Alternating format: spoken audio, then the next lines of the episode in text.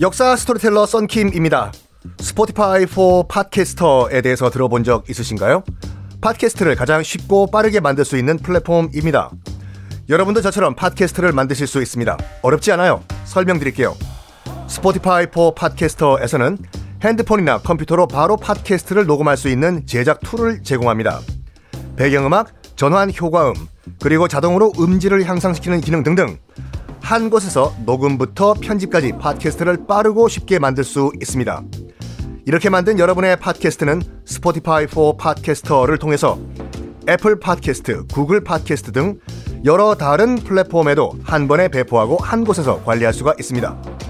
여러분이 팟캐스트를 만들기 위해 필요한 모든 것들을 한 곳에서 모두 무료로 제공합니다.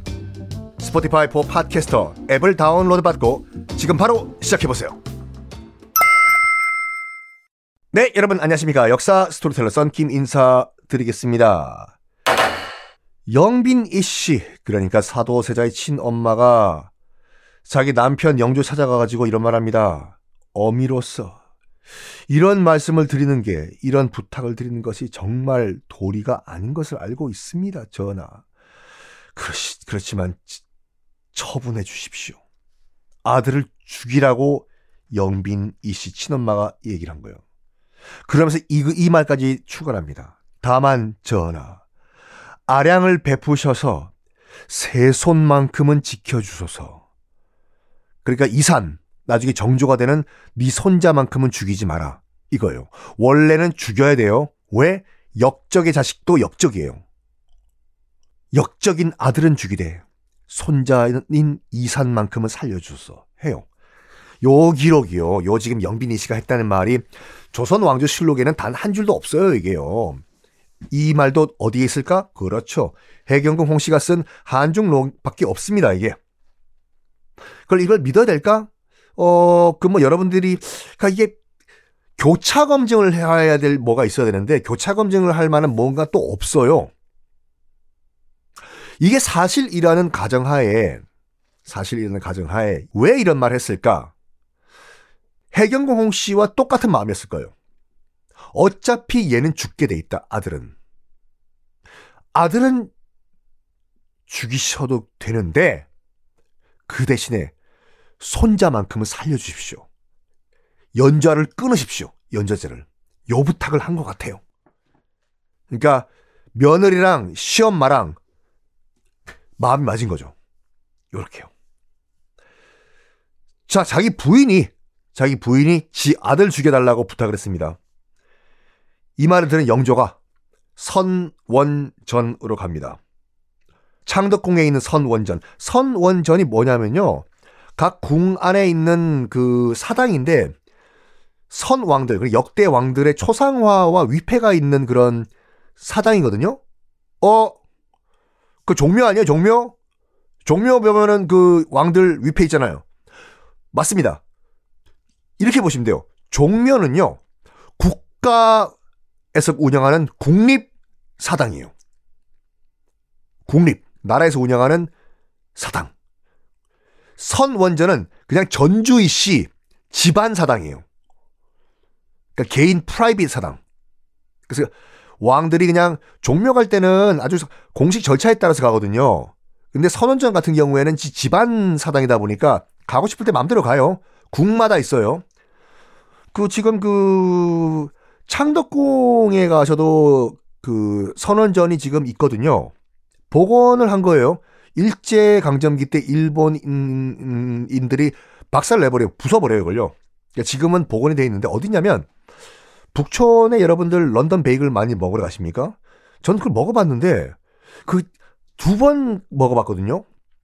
한 번은 줄 서서 가서 한번 먹어보고 한 번은 누가 선물해서 먹어봤어요. 그냥 갖고 와가지고 선물해서 먹었을 땐 맛이 없어. 똑같은 건데. 두 시간 줄 서서 먹으면 맛있어요. 그게 심리학적으로 그게 있더라고 하다고 하더군요. 보상 심리. 내가 두 시간 동안이나 줄 서서 먹, 먹었는데 맛이 없으면 안 된다. 라는 그런 심리 기제가 적용돼 가지고 맛있는 거예요. 똑같은 런던 베이글이라고 하더라도 누가 선물해서 먹었어요? 두 시간 안 기다렸어요? 맛이 없어. 줄 서서 먹는 맛집이 그래서 맛있는 이유가 그거라니까요. 내가 3시간 기다려서 먹었는데 맛없으면 내 인생 돌리도 이거요. 하여간 그 북촌에 여러분 많이 놀러 가시죠. 북촌 바로 옆에 창덕궁이랑 붙어 있거든요. 북촌이랑 북촌과 창덕궁 경계가 되는 부분에 거기 지금 선원전이 복원되어 있습니다.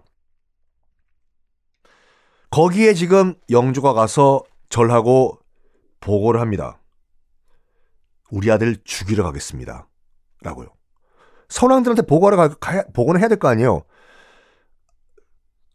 자기 뭐, 그, 배달의 형이었던 경종 등등등한테 다 보고를 해요. 자, 일단 선원전 얘기한 김에 경복궁에도 선원전이 있었겠죠. 당연히요. 어, 모든 궁에 있던 선원전 가운데서 가장 규모가 컸어요. 경복궁에 있던 선원전. 이거 일제가 뭐 했는지 아십니까?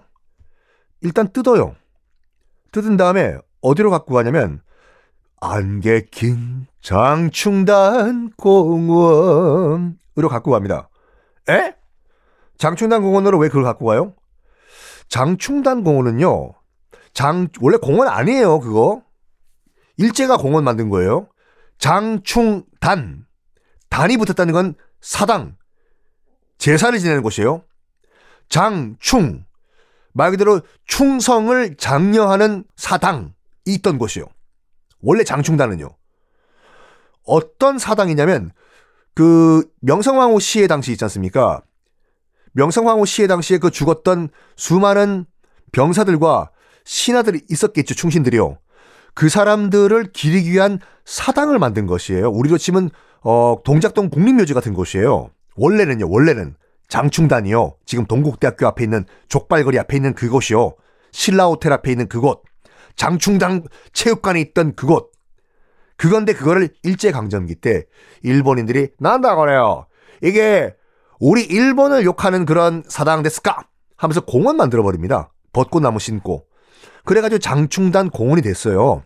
창경궁을 창경원으로 만든 거와 똑같아요. 그리고 이 장충단 공원에 일제가 뭘 만드냐면 이토 히로부미가 안중근 의사가 쏜 총에 맞고 죽지 않습니까? 2등 박문이죠. 이거 가지고 2등 방문 있으면 1등 방문도 있다는 무슨 이상한 해, 말들 하시는 분들 계시는데 이 2등 방문을 기리기 위한 사찰을 바로 이 장충단의 일본이 지어요. 2등 박문이잖아요. 그래서 박문사라는 절을 지금 장충단 공원 뭐 정확하게 말씀드리면 지금 신라 호텔 자리에 져요. 일본이요. 그리고 이 박문사라는 절에 경복궁에서 뜯어온 선원전 그거 있지 않습니까? 그걸 갖고 와가지고 거기다가 창고로 만들어 버립니다. 이걸요. 아, 이거. 하여간, 영조는 창덕궁에 있는 신원전에 가가지고 보고를 해요. 이제 아들 죽이러 갑니다. 해요. 자, 그리고, 그리고, 영조는 뭐랬을까요? 다음 시간에 공개하겠습니다.